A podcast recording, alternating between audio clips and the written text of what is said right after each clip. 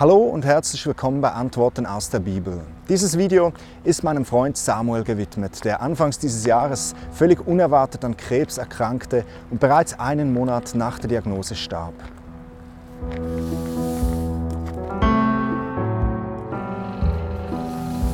Neben all den vielen Herausforderungen, mit denen wir in unserer Welt konfrontiert sind, ist der Tod mit Sicherheit das größte Ärgernis. Der Tod ist so endgültig, so brutal, so unumkehrbar. Er schlägt zu, wo er will, zerstört Beziehungen, lässt Menschen alleine zurück.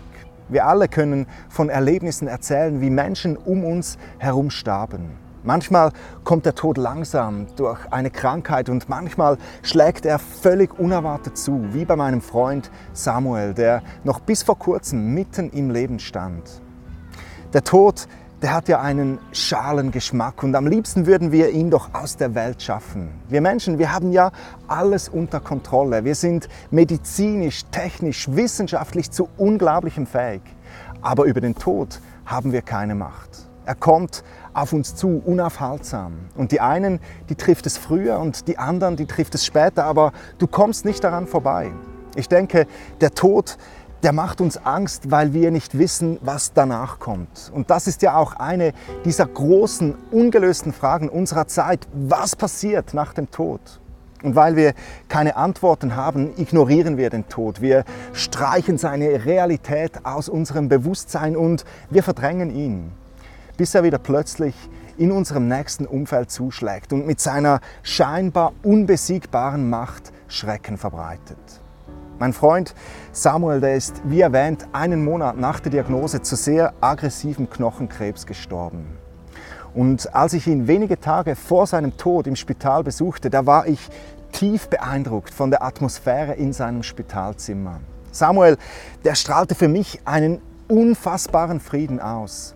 Der Tod, der schien in diesem Zimmer keine Macht zu haben, der schien machtlos zu sein. Unmittelbar kam mir ein Vers aus dem Korintherbrief in den Sinn und ich möchte euch diesen Abschnitt aus der Bibel vorlesen. Hier steht geschrieben, wenn aber dieser vergängliche und sterbliche Körper unvergänglich und unsterblich geworden ist, dann erfüllt sich, was die Heilige Schrift vorausgesagt hat. Das Leben hat den Tod überwunden. Tod, wo ist dein Sieg? Tod, wo bleibt nun deine Macht? Die Sünde, die ist wie ein Stachel, der tödliches Gift in sich trägt. Durch sie hat der Tod seine Macht und die Sünde hat ihre Kraft durch das Gesetz. Aber Gott sei Dank, er schenkt uns den Sieg durch Jesus Christus, unseren Herrn. Hier steht, die Sünde ist wie ein Stachel, der tödliches Gift in sich trägt. Durch die Sünde hat der Tod seine Macht. Die Sünde ist der Grund, warum wir tief in uns drin diese Angst vor dem Tod haben, weil durch die Sünde sind wir von Gott getrennt. In diesem Leben, aber auch nach unserem Tod. Mit Sünden sind all diese Dinge gemeint, die Gott nicht gefallen. Und wenn wir ehrlich mit uns sind, dann wird uns klar, dass das doch eine ganze Menge Dinge sind, oder? Und eben diese Sünde, die trennt uns nach unserem Tod in Ewigkeit von Gott. Auf uns wartet der zweite, endgültige geistliche Tod. Aber Gott sei Dank, er schenkt uns den Sieg durch Jesus Christus, unseren Herrn, steht hier geschrieben. Jesus schenkt uns den Sieg über den Tod. Warum? Weil Jesus am Kreuz für unsere Sünden gestorben ist. Er hat unsere Sünden auf sich geladen und sie ins äußerste Meer geworfen, sagt die Bibel.